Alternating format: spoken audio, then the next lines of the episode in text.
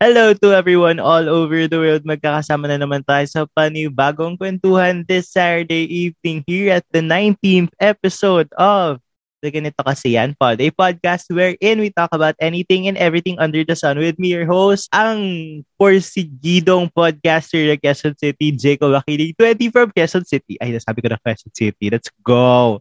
So, na naniniwala sa kasabihang ang polo ay karespe-respeto. Kaya nag-polo daw ako today. I agree. Oo, dahil very reliable nga naman ang nagsabi mm-hmm. ng Oo. kagalang-galang ang mag-polo. Kagalang-galang daw. So, here I am hindi ako nagpo-follow sa mga episodes ko. But hello to everyone all over the world. Magkakasama na naman tayo sa panibagong kwentuhan this Saturday evening here at the Ganito Kasi Yan Podcast. A podcast where we talk about anything and everything under the sun with me, your host, ang porsigidong podcaster ng Quezon City, Jacob Makiling 20. And naniniwala ko sa kasabihang ang polo po ay karespe-respeto. Kaya nag-follow ko ngayon. Tsaka trusted naman yung source. And our guest for today is a is a friend of mine from Lasal, from the other side, na mm. kasama natin ngayon in the Danube BP Internal. Ano na? AVP for Ay, AVP Human na pala. Resource. Ay, oh, Human yeah. Relations yun. Okay. Oh, so last year yung naalala ko. So, nag-change uh, na pala. Sabi nga natin, di ba, change is inevitable. So, tama, embrace tama. change. Let's go. So, welcome to the Ganito Kasiyan Pod, Kuya Ulrich Espinosa. Hello! Ayan, hello, hello. How are you? Long long time no see. parang hindi tayo nag-uusap para sa gabi-gabi. No? Oo. Tsaka parang hindi tayo nag-usap mula nung 1.30 pa, no? So, 4 o'clock na po. Pero 1.30 pa kami nag-uusap that marami kaming na-unpack dahil sa mga naganap during the last few days. Tama, tama. Ay. Ayun, okay naman ako. Grabe, sobrang busy lang nitong mm-hmm. mga nakaraang linggo. Kasi um, medyo midterms mm-hmm. yung panahon tapos alam mo naman since sa DLSU um trimester so mm. bukod sa mabilisan parang mm. Paramihan din ng, ng mga requirements ganun kaya mm. first in first out kung ano yung paggawa Oo. sa amin kailangan gawin na agad. Mm-mm. Yun. Pero other than that, syempre siguro tulad mo Paskong Pasko na rin ako, 'di ba? Oo, true. Nafi-feel ko na rin yung spirit ng Pasko at ako din, sobrang stressed out siguro dahil nagtambak-tambak yung finals week na rin namin. If ever, wala na, himlay na ako after this week. hibernate na, hibernate. Oo, hindi na kaya ng kaluluwa ko. Mag, dahil sobrang stress na namin sa ano at gusto minsan gusto na naming magpahinga, gusto na naming tingnan yung withdraw form, dropping form, sa ano, gusto na lang mag-form, mag-fill up ng form ng LOA. Yun yung pag-uusapan namin ngayon is school. And, kumbaga, dapat actually, kung hindi tayo nag-take ng break, dapat September pag-uusapan, ay September ba October ang Teachers Month? October, no? October. October. Dapat October pag-uusapan na namin ang teachers namin and uh, memorable moments and everything about it. Pero dahil sa iba-ibang panahon, ang daming nangyayari, sobrang bilis ng mga bagay-bagay, ay nalipat na siya, naging December na siya. Minsan okay yung mga... Lang, tit- alam mo, oo. dito sa Marikina, Oo. Marikina Teachers Month or Teachers Day rin parang ginawa a few days ago. Kaya... Talaga? Oo, oo, oo. oo. Yun, kaya walang pasok mm. yung mga teachers, walang Ooh. pasok yung mga school sa Marikina. Oh. Pero yun nga, speaking of Pasko, minsan naman yung mga teachers natin yung nagbibigay sa atin ng malalaking regalo by giving us a 4, an A.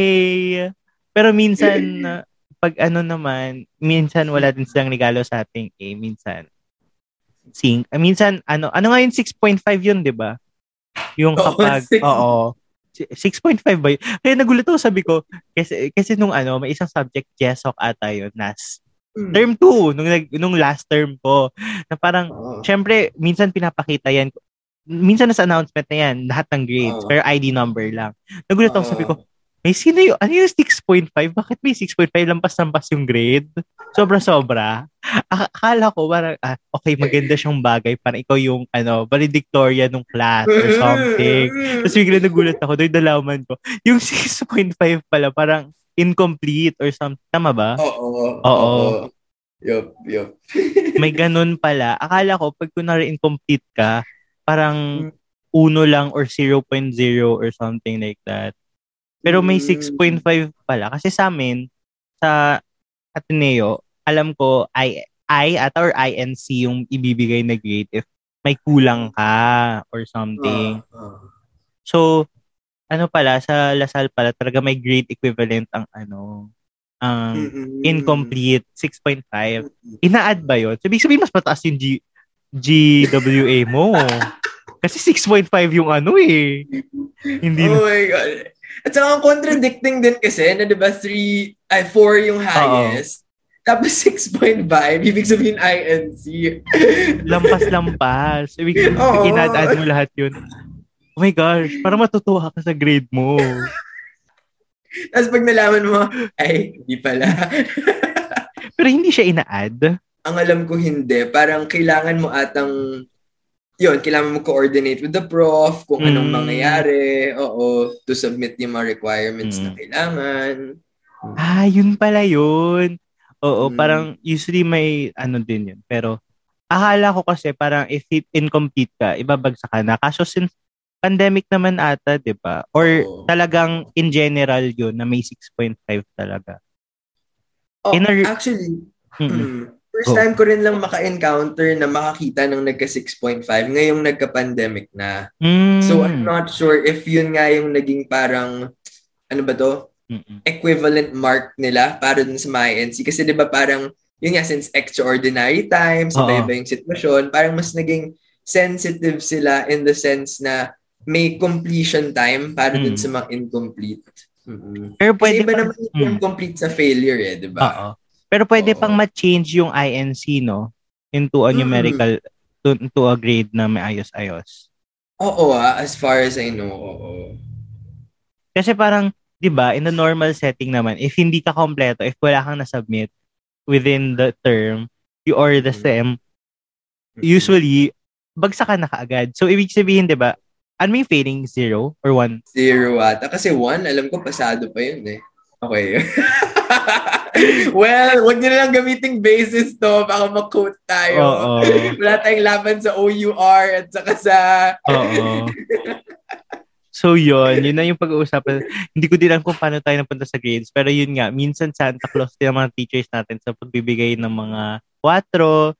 Pero minsan, ano din sila, matipid din sila na parang, hindi ko alam kung anong reference ko na Pasko related. Tama. Uy, pero naka-encounter ako noon na, na parang, akala ko, hindi ako makakuha ng 4 kasi parang, feeling ko naman subpar lang yung binigay ko. Tapos parang nagulat ako. Pagka-check ko ng listahan, lahat naka-4. On the other hand naman, okay din kasi parang it gives you parang ano na parang kahit both siya na nakaka-motivate or Mm-mm. parang yung iba na parang there's also positive and negative to that in short. Yun yung gusto kong sabihin na parang parang positive siya na parang syempre kasi binibigyan nila ng chance dahil nga pandemic ay people know na medyo yung condition is not normal. So you, it's understandable if you couldn't give your best. Pero on the Mm-mm. negative aspect of it pwede kasi na hindi dahil doon para maging complacent yung tao na instead of Mm. ay kaya ko naman pala mag-4 ng ganitong effort lang. So ba't ako magbibigay ng sobra-sobra 'di ba Mm-mm. Mm-mm. Mm-mm. True. Pero alam mo, I think ah, on the other hand, parang sobrang appreciative din dapat tayo sa mga teachers na ganun. Kasi I think Mm. um parang they're changing the game. Parang they're breaking the norm, no? Mm. Na instead of parang yung kasi naging super na tayo eh. I don't know for for like yung our generation o Mm. kaya yung mga super grade conscious tulad natin. Parang naging measure natin is quantity over quality. Na Oo. parang kapag feeling natin hindi tayo nasa stress ay hindi na tayo worth Oo. bigyan ng 4. So parang maganda ring change in perspective yun na may mga profs na um, worth bigyan ng 4 yung effort mo and probably Mm. parang eye-opener din to na, okay, you're really worth a lot more than than you think na yung binibigay mo sa ano. Mm-mm. Diba? Mm-mm. Tsaka nakakatuwa yung mga prof na na-understand yung situation na to na parang dahil Oo. pandemic, um, yung workload nila, lele, ilelesen nila na kung ano yung usual na ibibigay nila, understandable na hindi lahat yun ma-attain because of the setting and hindi lahat favorable sa ganun yung condition nila. This is not naman to bash, pero this is Oo. just to ano na parang minsan, minsan may mga hinihingi din tayo na wala naman sa lugar, na medyo Oo. parang imposible. Like Oo. parang paano kung nakatira ka sa condo, hindi Yeah. naman lahat ng condo Oo. may bato or what eh. Oo. Oo. Yeah. Or yung sa tingin mong simpleng, sa, sa'yo na simpleng Oo. bagay, pero sa iba mahirap siya, di ba? Mm-mm. Oo. Oo. Tsaka ano din, appreciate ko din yung mga profs or parang teachers na parang Mm. madaling pakiusapan na for example, sabihan Mm. mo lang na, oh, this week kasi we have a lot of exams due or we have a lot of projects due. Um, is it okay if we move it? Na parang very understanding. Actually, I have dalawang ano, both teachers ko this SEP nung three weeks ago. Parang both Mm. sila may due na paper ng Tuesday. Mm-mm. Eh, bilang the crammer that I am, Mm. hashtag let's go crammer. Sunday night na, wala pa akong nagagawa. Ang isa due Tuesday 5.30. 5 p.m. pala. Yung isa Mm. due Tuesday 12 midnight. Mm, mm. Tapos, buti na lang sabi ko, kinakabahan ako sa, sa Sunday 8, 8 p.m. kasi parang sabi ko, pala, paano to? Less than 48 hours na lang. Tapos biglang nag-notif ng mga 10 na, um, yun, nalipat nga yung deadline ng Friday, Friday. Tapos, that week kasi, nagpabakuna ako. Mm, mm. Eh, alam mo naman, pag nagbabakuna, ang sama ng pakiramdam mo. As in, ito oo. talaga, tinalaban talaga ako ng, ano, ng matindi, ng malala. As in, nilagnat ako ng sobra. Two days halos. So, nangyari yung turok Wednesday. Friday yung Mm. deadline, ha? Mm. Sabi ko, dahil Tuesday, Sat Sunday, inano yung deadline, sabi ko, ah, sige, gagawin ko to ng Wednesday. Mm. Eh, tinalaban ako. Ginawa Oh ko siya, dahil ang haba ng tulog ko ng Thursday, nagawa ko siya Friday ng madaling araw. Pero na-realize ko, yung isa pala, deadline Oo. niya, instead of Friday, um, Tuesday, 12 midnight, ginawang Friday, 11 a.m. Natarhanta ako nung nakita ko yon kasi na-realize ko lang yun 1 a.m. So, bigla akong nagmadali. Sulat, sulat, sulat, sulat, paper. Bilis. Oh my God. Pero, eto naman, fault ko na siya. Hindi na siya yung kapabayaan teacher. Pero gusto ko mag-show ng appreciation dahil Mm. grabe yung, ano, um, binigyan kami ng consideration na because there were a lot of things due on that the next two days, no Monday, Tuesday, willing silang mag-change to Friday. Although hindi siya nag-work for me, at Mm. least medyo nabigyan ako ng naba, nag it bought me time to think it over muna. So wala talaga akong naisip, sobra. Mm. And alam mo, parang yun, maganda nga yung like, may mga teachers na sobrang daling pakiusapan. And then all the more yung mga teachers na super sensitive Mm-mm. towards their students na parang sila na rin yung magkukusa. Na parang alam nila na parang hell week or stress. So parang Mm. sila na yung magte-take ng initiative na okay, sige, let's let's move this deadline o kaya um ibahin natin yung deadline nito or totally uh tanggalin na natin yung requirement, ganun, di ba? Mm-mm. OMG, isa sa mga na-appreciate ko, bigla, kasi di ba kanina, nag, nag-iisip na tayo, nag-brainstorming na tayo, sino mga teachers na parang naalala natin, na memorable, Mm. na very, uh, gusto natin appreciate. I'm not sure kung anong subject yun. Isa sa mga majors natin nung, kaklase ba kita nun, second term? Oo, I think, I think, oo. Unless nakuha ko na yan in advance. Dalawa lang naman yung major eh. Yung diaspora, tas yung isa pa. Ano yung isa? Ah, Ito, hindi to parang media or ano. Parang talagang Filipino language siya na course or subject. Ayan. Rhetoric. Valid. Rhetoric. Ah, yeah, yeah. Oo. oo. Yung, Oo, yung rhetoric, ah. parang binawasan ni sir yung gawain na parang, Mm. di ba, four modules yon na parang dapat everyone every module may isang parang art activity. Talagang as in, kami nun nila ano, nil, nung hindi na ako magbabanggit ng classmates natin. Pero, yon Pero, may isa may isa ako naging close na classmate noon parang sabi namin, patay, hindi tayo artist. Pa, parang para both kami na hindi kami artistic. So, eh puro parang artwork siya no na parang yung first is parang yung yung parang vandalism, yung graffiti. Graffiti, mm, graffiti. Uh, yung vandalism. yung uh, kwento, yung kwentong uh, Lasal, yung uh, yung isa yung voice over na picture. Tapos uh, yung third is yung advertisement, silent ad. Yun na yeah. Uh, Perfect yung memory ko. Oh my gosh. yung mamimili ka lang ng dalawa doon, parang nung nakikita pa lang namin siya at the start of the term, inisip namin, paano to? Hala, mm, yung mm. artistic skills namin is medyo negative 5 over 10 or parang gano'n. so, parang sabi ko, paano ko maitatawid to? So, sabi, nung mm. talagang malaking, ano, ang laking tinik na, na nawala sa lalamunan ko nung, Oo. nung sabi, dalawa na lang. Okay, kaya na to. Ma-ace ko na to. Mm-hmm. Kaya yun, talagang sabi ko, ang laking tulong nun. So, Oo. grabe, sobrang, sobrang hindi ko, I mean, un, nagulat din ako na binawasan siya. Kasi for me, yung apat na activities, four major activities, wala naman masyadong ibang pinapagawa. So parang for me, okay, mm. medyo ano na siya, good amount na siya. Tas, mm-hmm. Pero mas naging considerate pa yung professor na bawasan yung activities para mas to cater to everyone na alam naman Oo. na lahat meron, iba may iba pang subject, so ganun. So parang that's very considerate and talagang super na-appreciate ko yun. Mm-mm. Mm-mm. At saka yung mismong pag-handle ni sir yes. sa class natin, Oo. diba? Parang hindi mo mararamdaman na napaka bigat o mm. parang burden yung mm. yung pagbasa kasi may natututunan ka, ang dami mong natututunan, tapos parang feeling mo ay magkikwento ka rin lang, di ba? Very open Uy, pero, yung sharing. Pero natatakot ako, natatakot kami doon pag tinatawag. Kinakabahan kami sa mga magiging tanong. Feel ko kasi style din yun ni Sir, di ba, sa recitation. So, you... para lahat makapag-recite, sige, tawagin ko na lang isa-isa. Tapos kung sino nandito, okay, recite kayo. Kinakabahan talaga ako dun pag ano eh. Kaya malaking ano talaga, malaking bunot sa tinik ko kapag ano, do, natatapos yung session nang hindi ako natatawag. Natatandaan mo ba kung ilang beses ka natawag sa class? Kasi syempre may days na parang may iba tayong inaasikaso. Like for example, that time I had ethics na parang final exam na ang daming group works and all that. So parang sabi ko, may times talaga na nagkaklase ng mm. wala pa akong nababasa.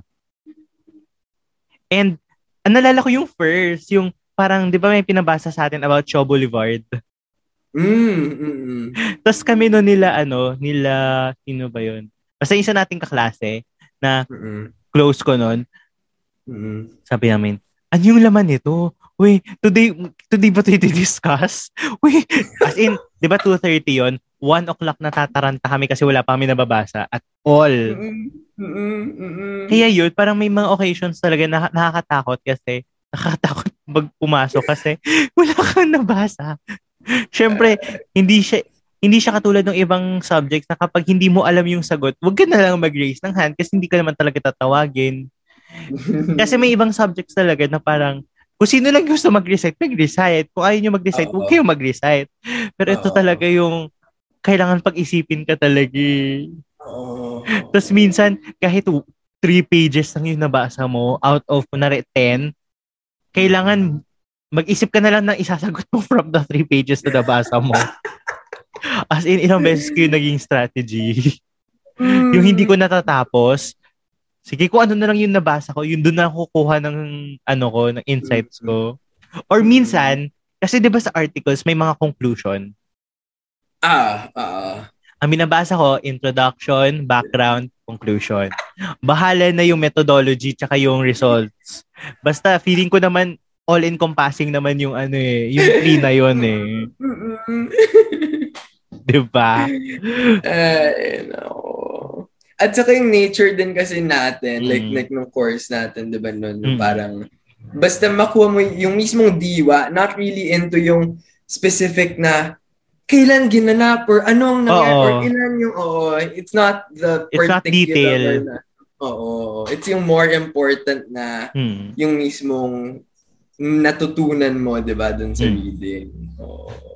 Kaya minsan nagugulat ako, tinatanggap yung mga insights ko na wala namang kakwento eh. Yung parang, kinuha ko lang three naman. pages. I mean, hindi siya katulad, hindi siya very packed na insight Mm. na parang, kasi syempre three pages or parang two pages ang inabasa ko doon sa buong article Oo. na yon So parang, medyo nakakaano siya, nakalula siya. Oo. And minsan nakakaba kasi parang syempre may ibang may ibang courses parang inex syempre minsan nakakaano talaga pag hindi ka nagbabasa before class. Mm. Minsan kasi yung class, yun na yung chance ko pag na aralin ko ano yung tinuro. Kasi parang, Pero alam mo, okay din talaga. I mean, yon so much appreciation din for yung mga mga teachers, yung mga professors na Oo. parang sa tingin ko naman, ay, hindi, for sure naman talaga, alam nila kapag nakapagbasa ka o hindi. Ba?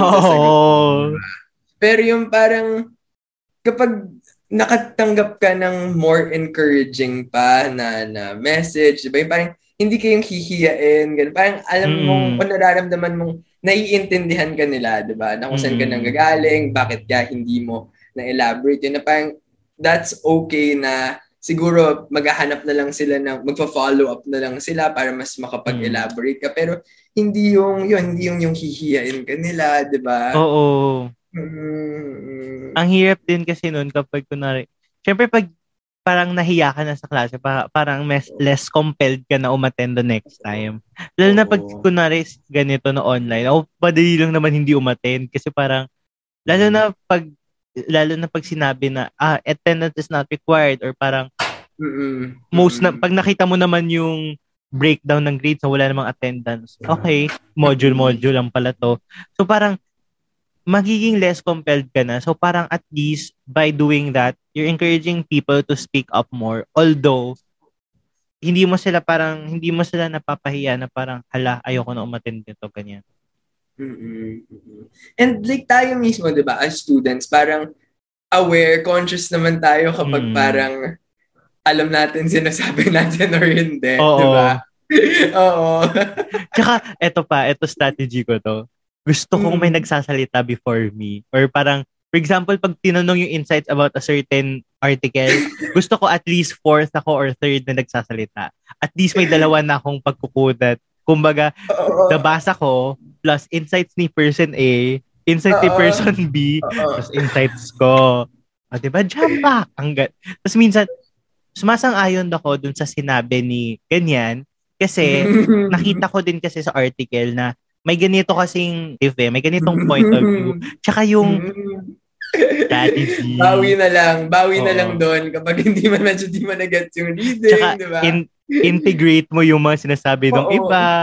Honestly, even if parang nakaka-stress na mag-recite, it Mm. was effective sa akin dun sa Math in the Modern World. Ah. Oo. Kasi Hmm. yung yung prof na natapat, yung nakuha ko is parang sobrang siya yung type na every ano talaga, iisa-isahin niya lahat. Yung parang Ah. katulad nga doon sa rhetorics natin. Pero Mm, Eto, mm, mm. hindi ko alam kung bakit kabaliktaran naman na medyo na-enjoy ko yung process. Pero mas na mas na-enjoy ko yung math kasi parang lalong mas alam mo yun, involved ka, ganun. Oo. Oo, yung parang step-by-step process, alam mo yung ano, pinagdaanan kasi nakatulong siya in a way din. Mm.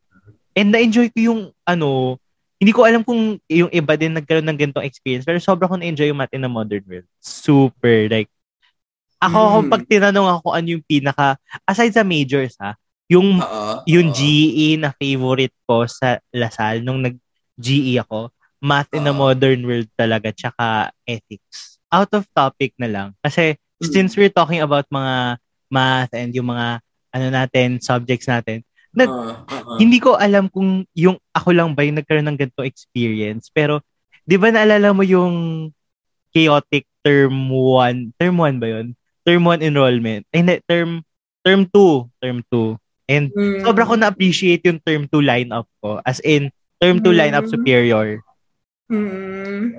Never akong Oo. nagkaroon ng ganong level ulit. feeling ko. Parang yun na yung peak enlistment, ano ko, happiness. Mhm. Oh, ang at least nakakatuwa na malaman for for you, no? At least for you, natuwa ka doon. Naalala ko talaga yung mga messages na pumapasok sa akin. Parang, Ulrich, kilala mo ba yung prof na to? Ulrich, paano yung prof na to? Or anong dapat i-expect sa subject? Parang stress na stress na yung mga tao kasi sobrang silang na, Mm-mm. na-derail dun sa mismong flow chart nila. Oo. Grabe, grabe yun. Actually, ewan ko din kung bakit. Pero lahat kasi sila sumusunod sa flowchart. Ako hindi ko sumusunod sa flowchart. Ah, mm. Kasi 'di ba, parang ang ano nila, if may plan ka mag-shift or may plan ka na mag-transfer, I don't think na parang ano ka naman compelled ka talaga to follow the chart. Mm. Oo. Mm. So ako talaga hindi talaga ako sumunod. Kaya ang kinuha ko puro GE tas dalawang majors. Mm. Oo.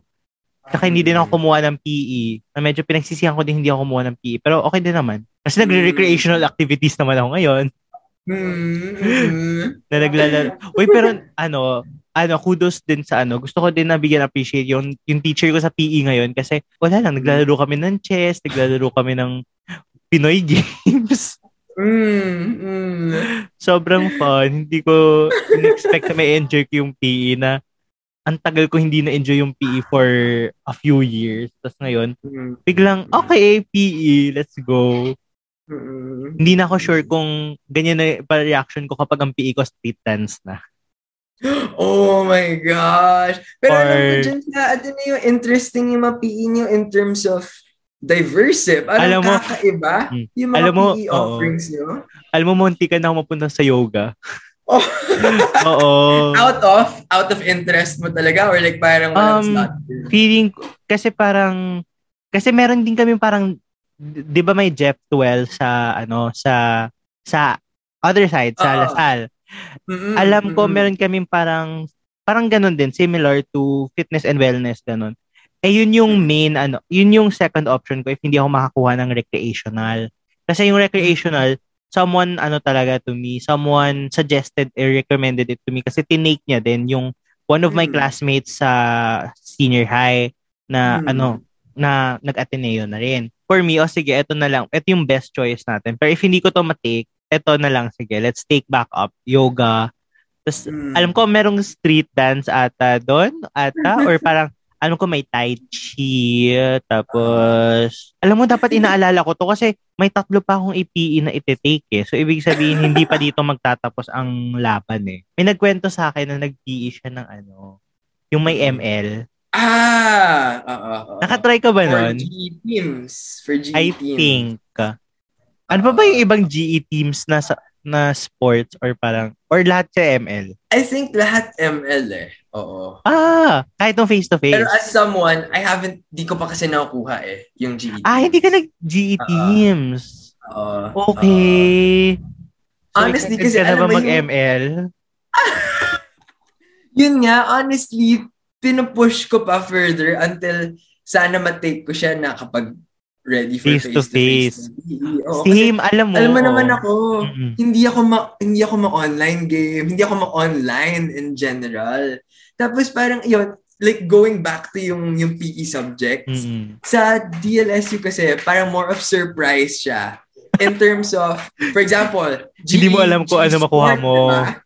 Oo, GE Sport, pero depende sa prof kung anong class. Ah, hindi pala, Jeff 12, G, GF12. Hmm. So, depende sa prof yung makuha mo kung kung body weight workout ba siya, kung God. calist or whatever. Tapos sa GE dance, yun din. Depende sa prof kung ballroom dancing prof ba ang makukuha mo, street dancing prof ba ang makukuha mo. Yun din yung actually yung reason ko kung ba't ko pinupush pa forward ang ano. Kaya hindi din ako nag-take ng PE ng first and second term ko. Kasi sabi ko, if I plan to stay, I want to take PE ng face-to-face. Ayoko mag-PE ng online. Hindi ko kakayanin. Masisiraan ako ng baet. yung dignidad ko, bugbog dignidad. Kaya sabi ko talaga, ipupush ko siya as long as I can. Eh, pagkalipat ko, wala, required. Tubusin na siya ng first two years. So sabi ko, okay. Pero nagtitira talaga ako ng PE na sana yung fourth PE ko face-to-face na. Or fourth and third sana. Mm, mm. Kasi gusto ko mag-badminton ng face-to-face. I, I know kasi someone who did GE teams. I think ML din yung GE teams niya na parang hindi din siya marunong. And then parang Mm. parang he, he- um nagpapatulong lang din siya with his friends. Ako kasi tinry ko yung ML. Isang day ko lang siya tinry. Though um push ako ng push ng mga buttons, hindi ko naiintindihan ko ano yung mga power na ina-activate ko kasi hindi hindi hindi ko din alam kasi kung ano siya. Tapos parang okay, feeling ko na nanalo ko. Feeling, tapos biglang, ah, hindi pala. Ah, hindi pala maganda yon Ah, pero ang saya. Ang saya naman ng Mm. experience ko sa PE so far. Pero ang basis ko kasi face-to-face. Kaya hindi ka pa nag... last ko, Mm. Hindi, So, hindi tatlo yung talaga. PE mong face to face. Tapos yung, ay hindi, Oo. ilan bang PE ng Lasal? Three. Four. Ano? Ay. Fitwell, dance, sport, saka teams. Ah, apat. Okay. Oo. Ah, sa amin kasi, apat siya, pero choose what you want. Hindi siya yung, kailangan yung isa sport, yung isa dance, yung isa team. Kung gusto mo mag, ano, kung gusto mo puro sports, edi, ano, kung gusto mo puro dance, okay siya. In fair naman, natuwa naman ako doon. Hindi, kasi all throughout uh, online class, di ba, ang mga activities puro parang, ako na rin sa dance, kailangan mag-video ka ng self mo sa sumasayaw. Sa, Mm. may mga subjects na parang required kayong gumawa ng acting skit. Sabi ko, Mm. ano ba to online class or preparate or workshop para mag ano mag artista content creator kaya naman dami ang content creator natin eh. Trained by online class. Napakamahal ng workshop fee. Tapos I know someone din ata. Hindi ako sure kung Jeff Je, eh, ano bang pronunciation niya Jeff well, actually, wala man lang orientation how to pronounce it. So, kanya-kanyang pronunciation na lang yun. Okay, yung Jeff Twell, parang hindi ako sure kung y- yun ba yun or sports. Basta I know someone na parang, ang nakuha nila Ah. boxing. Tapos required on cam. Boxing on cam. Ay, hindi boxing. Oh, tama, boxing ata yun ata. Tapos, at least naman, di ba yung um, sa canvas, di ba yung parang pwede kang mag-class na mismo doon? Aha, aha. Yung, Yung big blue button. yes, Big Blue. Oo. Oo. oo. Ba't wala kami noon? Limited lang ba yun sa inyo? Paki-adapt naman po. Kasi yung Big Blue, parang nare- ah, na-realize na doon na pwede pala yun na parang um, naka-on cam ka, pero ang nakakakita lang sa'yo yung prof. Hindi ka Oo. nakikita ng lahat. Pwede pala Oo. yun? Yeah, oo. I didn't know kasi nung nag ano kami, nag big ang big blue ko lang na subject kasi is multgen. Uy, multgen, Mm. isa sa mga favorite kong subjects na tinake. Nagpapa-cultured sa mga tao. Oh. Oo. Mm. Tapos parang, syempre hindi naman required mag-on cam doon. Tapos parang yung mga, sub- yung mga insights mo, i, i ano mo lang naman, i, ita-type mo lang yung insights mo instead Mm-mm. rather than to be on cam, ganun. So, never ko siya na-experience na, ah, to, kailangan mo mag-on cam and, ay, Oo. wait, sa Big Blue ba, may Hmm. option naman na pag nag-on cam ka, kita ka ng lahat. Wala ata eh. Ah, Pag so big sa- blue, you and the prof lang talaga eh. Ah, okay. I didn't Oo, know. May ganun pala. Okay, I didn't know. Akala ko everyone's just ano off cam. Siguro may ibang naka Ah. I didn't know. Akala ko para siyang akala ko para lang siyang Zoom na parang your choice kung ano. Tapos makita mo lahat. Mm. Na minsan yun yung nakakatawa sa Zoom. Nakakatuwa yun. Kasi parang, syempre, may reason ka na umattend ng klase every morning, 7.30. Hindi kasi as Oh in, my, ikaw ba, may 7, nag, nagka 7.30 class ka ba? oh my God. Thankfully, Never? hindi. Yung earliest ko ata 9. 9 o'clock. 9 a.m. class. Hmm. Oh, pero never 7. Never pa ako nag 7 a.m. Kasi, grabe, all the way from Marikina.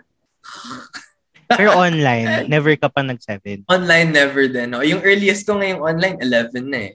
Uwi? Hindi ah. Oo. Magkaklase tayo ng PHS stud. 9, 9:30 okay, yun. okay. mali, mali, mali. 9.30 yon. Ayun, okay, 9 a.m. I stand Oo. corrected.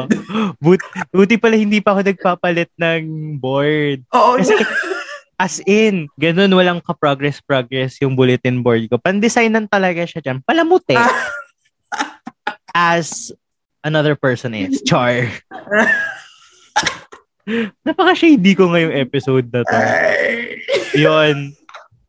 So yun, ako, naka-experience ako ng 7 for Jesok. Mm. Ang hirap Mm. mag-Jesok ng 7. Nakakaantok. Yeah. Imagine science mode ka, science and society Oo. mode at 7 a.m. Oh my God.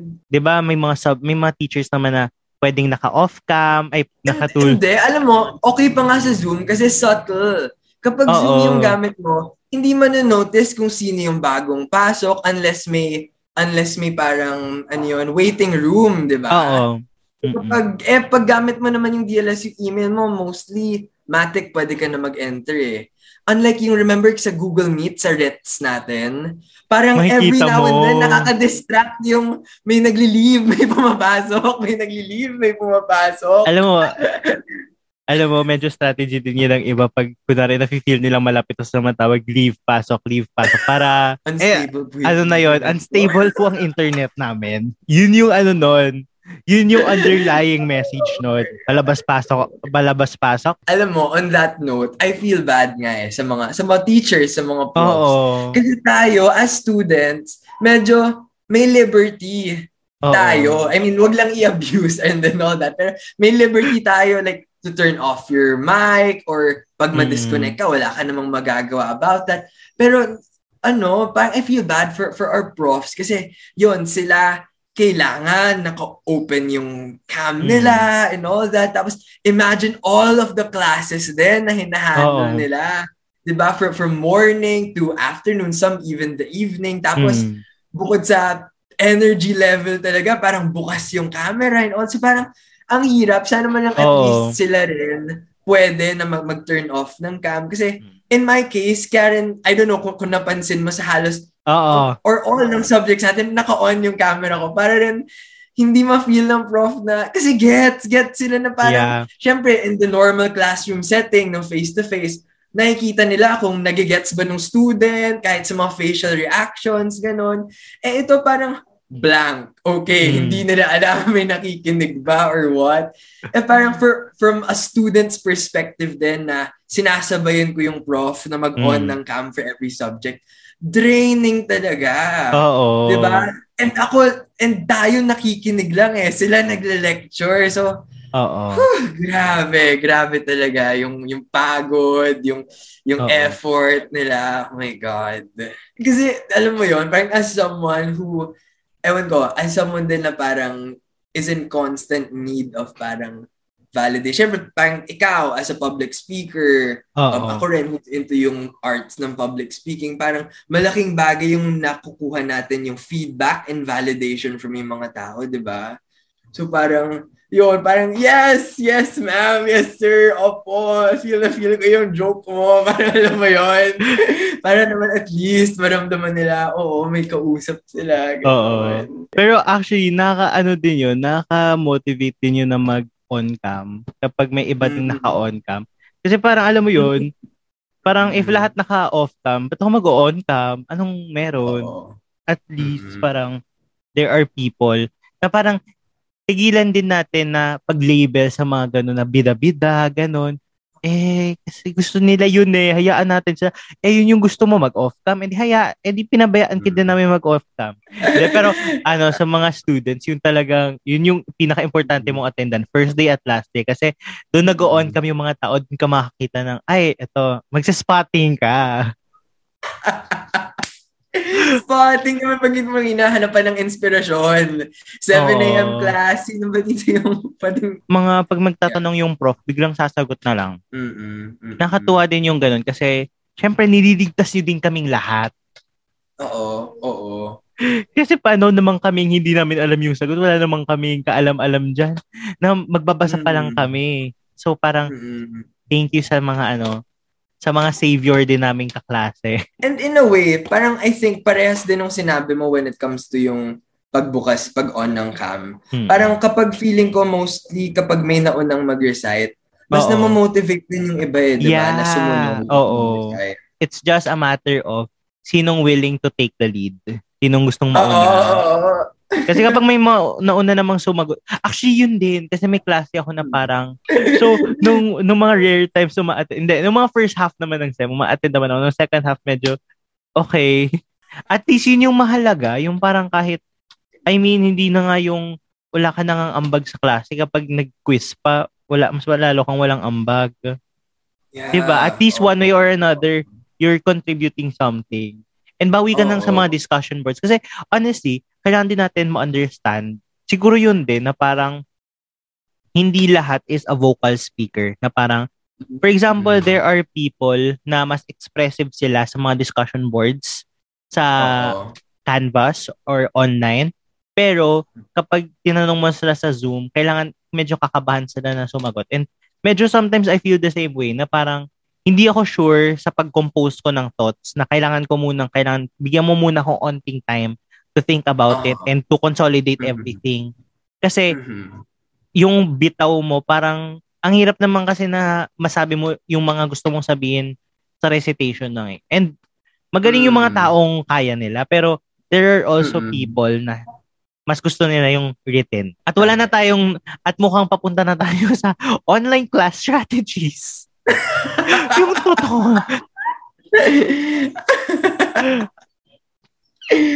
Yung totoo, nag-prepare pa naman din tayo. Nag-isip pa naman tayo, sino yung mga teachers na na-appreciate natin? Ano yung mga best advice nila sa atin? Tapos biglang, okay, kapag online class, mag-on-cam ka ng first day, maghanap ka ng ano, mag-spotting ka.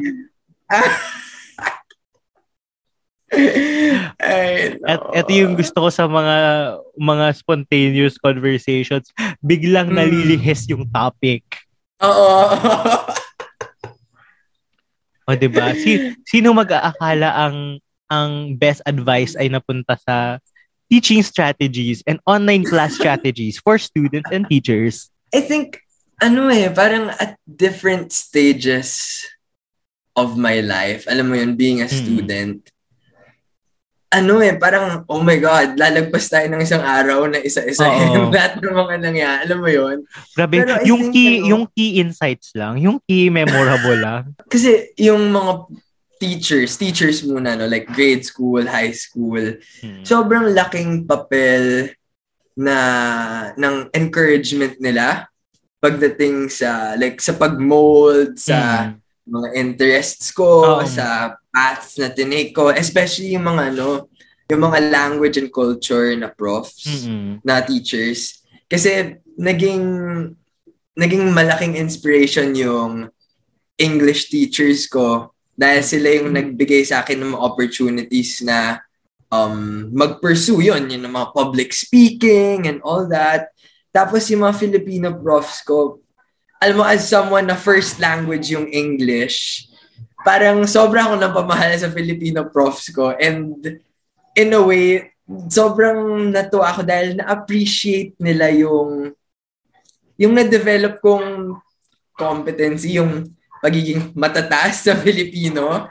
Eh kasi ako rin naman, parang as someone nga na English speaker, hirap na hirap ako nun mag-Filipino. Lalo na Mm. nung pumasok ako sa medyo big school na may Filipino subject.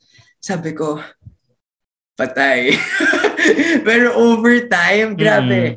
Yung, yung mga Filipino teacher, I found myself talaga seeking a lot of guidance and learning so much from yung mga English, Filipino teachers ko, Hekasi, Civica, Mm. alam mo yun.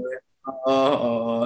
Sobrang ibang klase Mm. yung appreciation na, na bring out nila sa akin. Not just dun sa mga subjects na tinuturo nila, pero dun rin sa pag-pursue ng, yun, yung kung ano yung mga kakayahan mo, kung Mm. ano yung mga gusto mo subukin, gano'n. Mm-mm. Kaya sobrang touching talaga. And alam mo, may, may quote yung isa kong math teacher, no? And Mm. sabi niya, Ulrich, sayang kasi sabi niya, nung parang nung nagtapon si Lord ng mga ano, ng mga gifts, yung math lang yung hindi mo nakuha.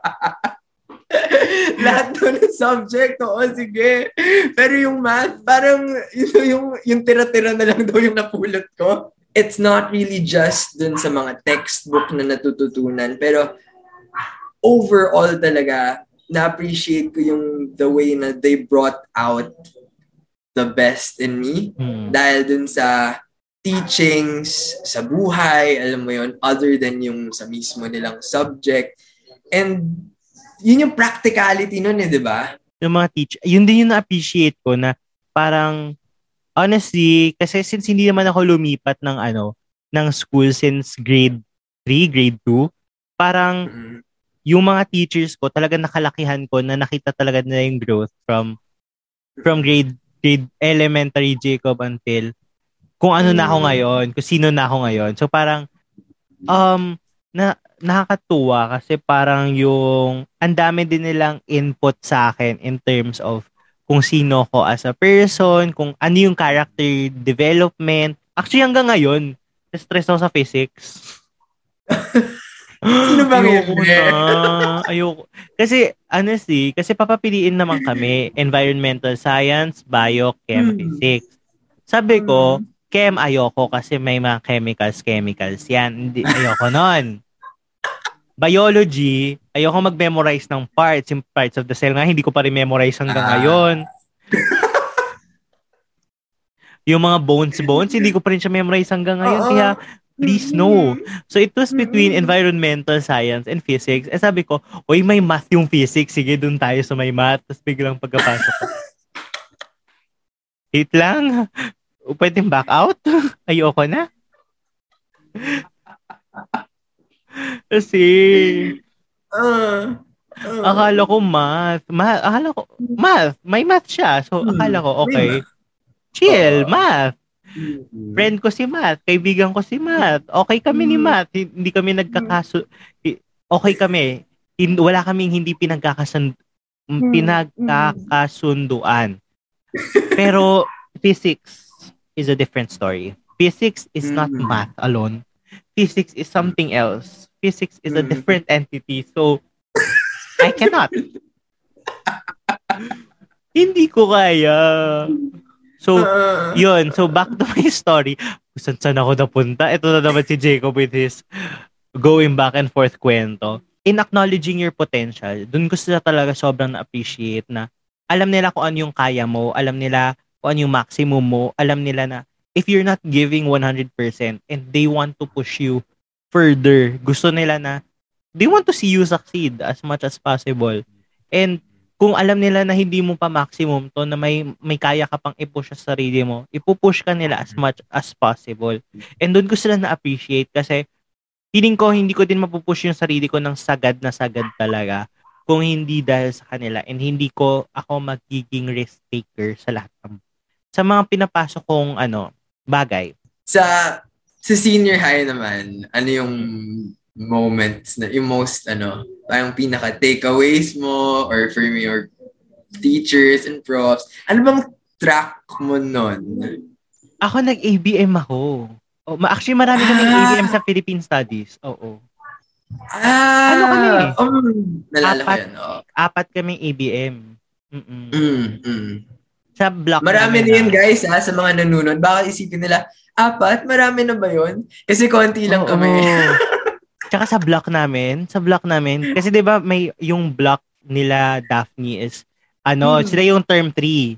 Kami yung term 1 Hmm. block.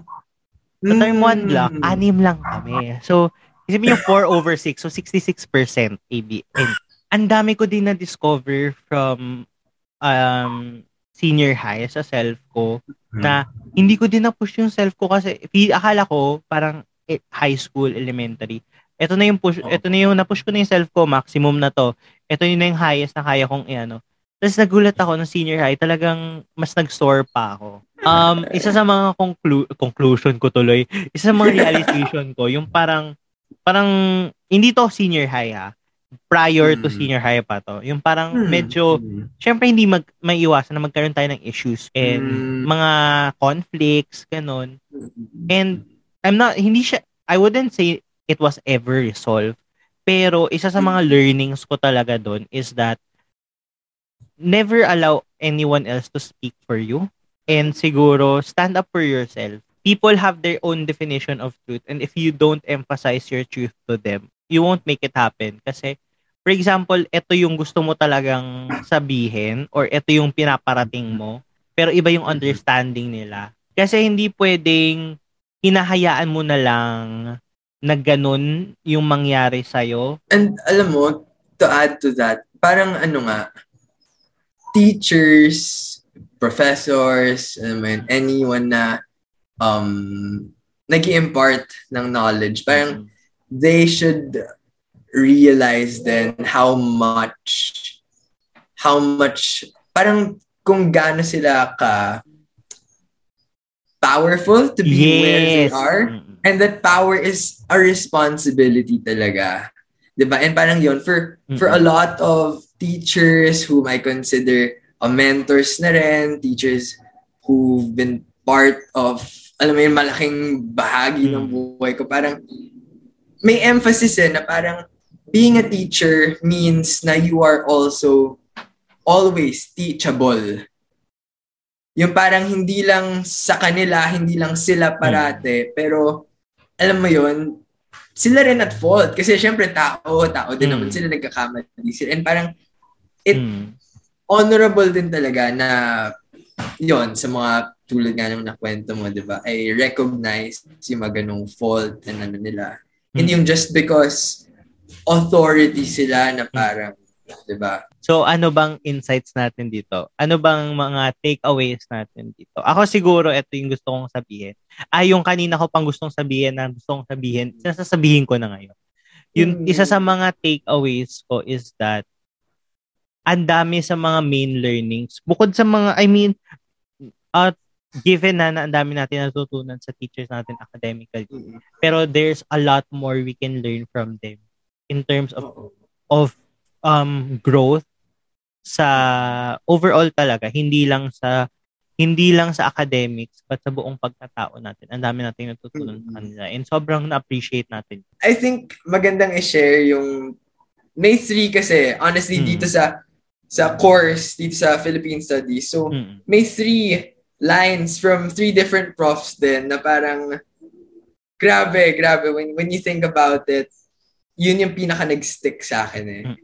Yung first is patulugin niyo muna.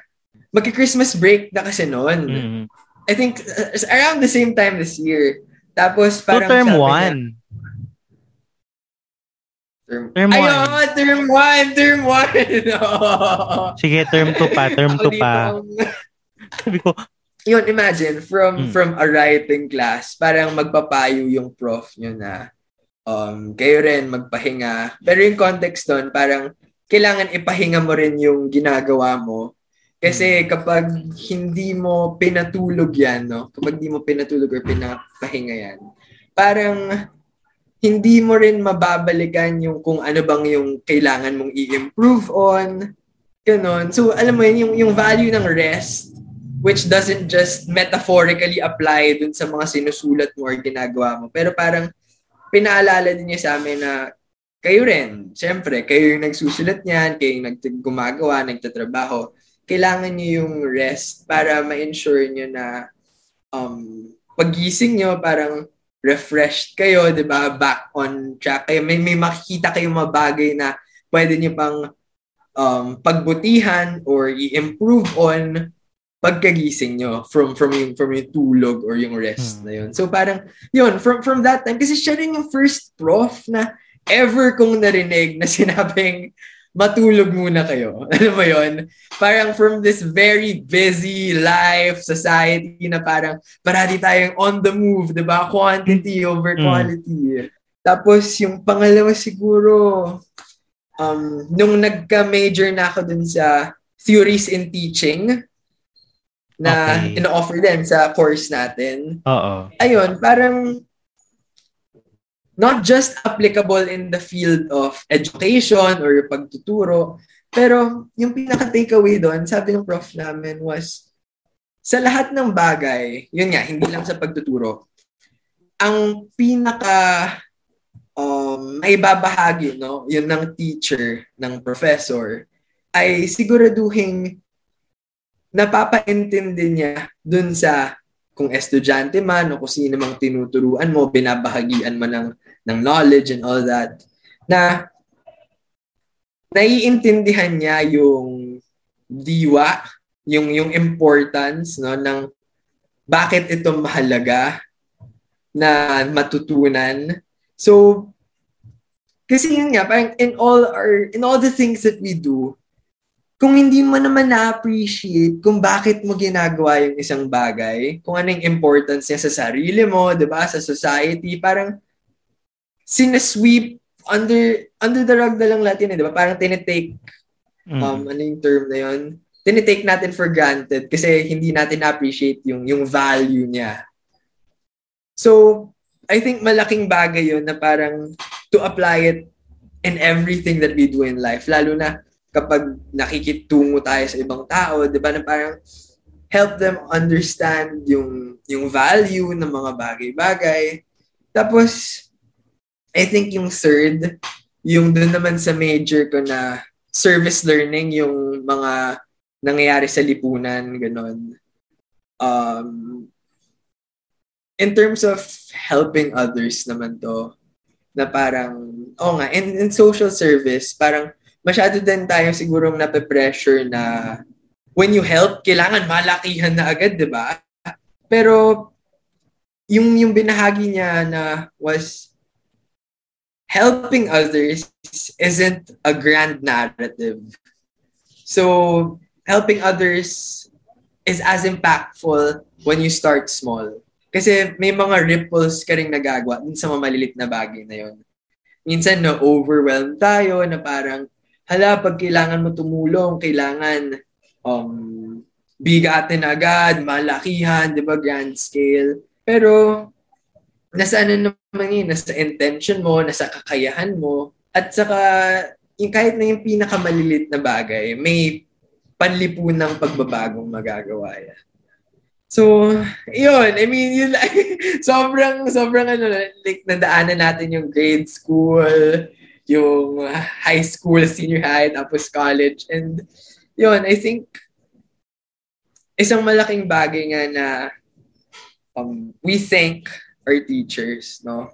For everything that they impart to us. Kasi this is part of who we are and who we will be. Diba? Lalo na pag tapos na tayo as in tapos na tayo mag mag-aral as in in in a school, 'di ba? In in college, in university.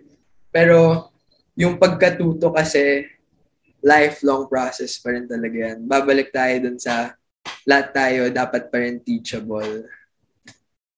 Ayun. Ako, I agree. I agree dun sa mga nabigay mong sentiments, sa mga nabigay mong ako siguro yung last ko since about naman to sa teachers. Parang mm-hmm. mostly kasi sa atin yung mga binibigay ng natin big gesture sa mga teachers is usually Teachers Day, ganyan. So I think, especially na now na yung time is very um delicate or parang very un, hindi, hindi siya normal or parang medyo malabo siya for everyone let's help each other. Let's make each other's lives easier. Kasi ang hirap naman na pinapadali nga nila natin, pinapadali naman natin, pinapadali nila yung buhay natin. Pero tayo naman, pinapahirapan natin buhay nila dahil minsan, kunwari, may iba na parang di, di nagsasubmit ng on time or parang magche-check na sila may kulang-kulang pa or something like that. So parang let's do our part and let's show appreciation not just pag Teacher's Day, every day. Ganon. Mm-hmm. Kaya simpleng ano, pag unmute mo lang kapag patapos na yung class. Thank you, sir. Minsan yun na yung trabaho ko talaga sa buong bu- araw eh. unmute. Thank you, sir. Bye po. Bye-bye. And. Uh, diba? Totoo, may mga estudyanteng ganon. Totoo nga, tama yun. Pero in fairness naman, kahit ganun sila, at least to thank you sila kasi ibig sabihin, oh. kahit naman some point may natutunan sa kahit konti. Oo. Kahit hindi sila naka-on cam. Yun, so there we have it. That's episode 19, the second to the last episode for season 2. At yun, magtutuloy-tuloy ang season 2 finale natin next Saturday, December 25. Paskong Pasko. O, di ba? Ay, wow! Christmas Christmas special. Christmas special pero on topic about conyo schools. Di ba? Um, Luigi Limbo, I think we need to retip. Calling, paging Luigi, I do think that we need to reconsider. Ne. So yon, there we go. Salamat o, Kuya. Eh, salamat o, salamat Ulrich. Thank you, thank you, grabe. Thank Sobrang you so fun nung. Oh my God. sobrang fun you. nung discussion natin the entire day. Sobrang fun nitong kwentuhan natin. And everything that didn't make the cut, sobrang sobrang saya. Mm. Yon.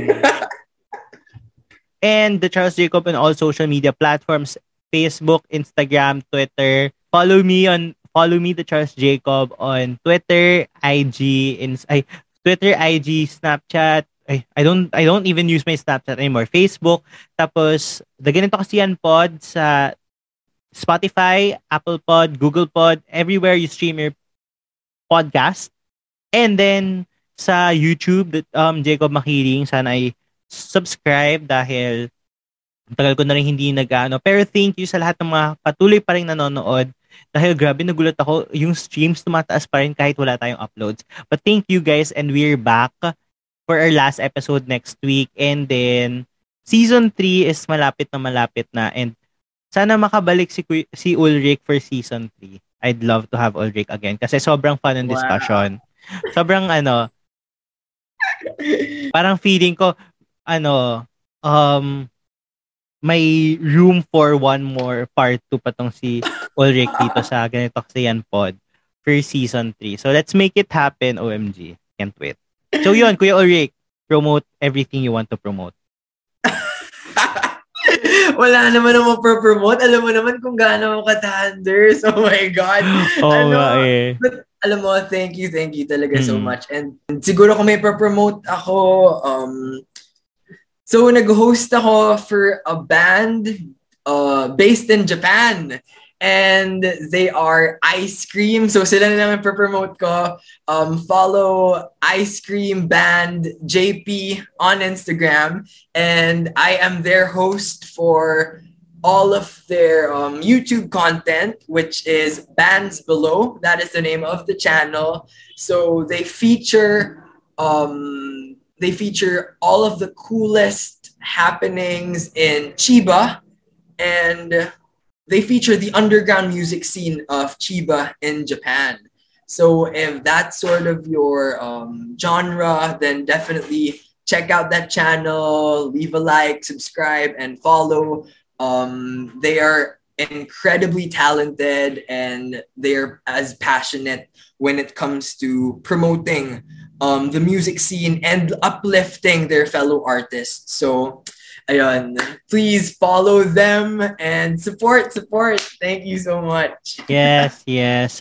I agree, I agree. So yun, at doon nga nagtatapos ang isa na namang makabuluhan at mga napakakulit na kwentuhan dito sa ganito kasi yan pod. See you next week for our season finale with our finale guest. Nakita niyo na siya before, sobrang in demand niya. Ang tawag ko nga sa kanya na super in demand boy ng Quezon City. Dito sa finale ay at yon, kayo pa rin nakatutok sa ganito kasi yan pod. So see you next week.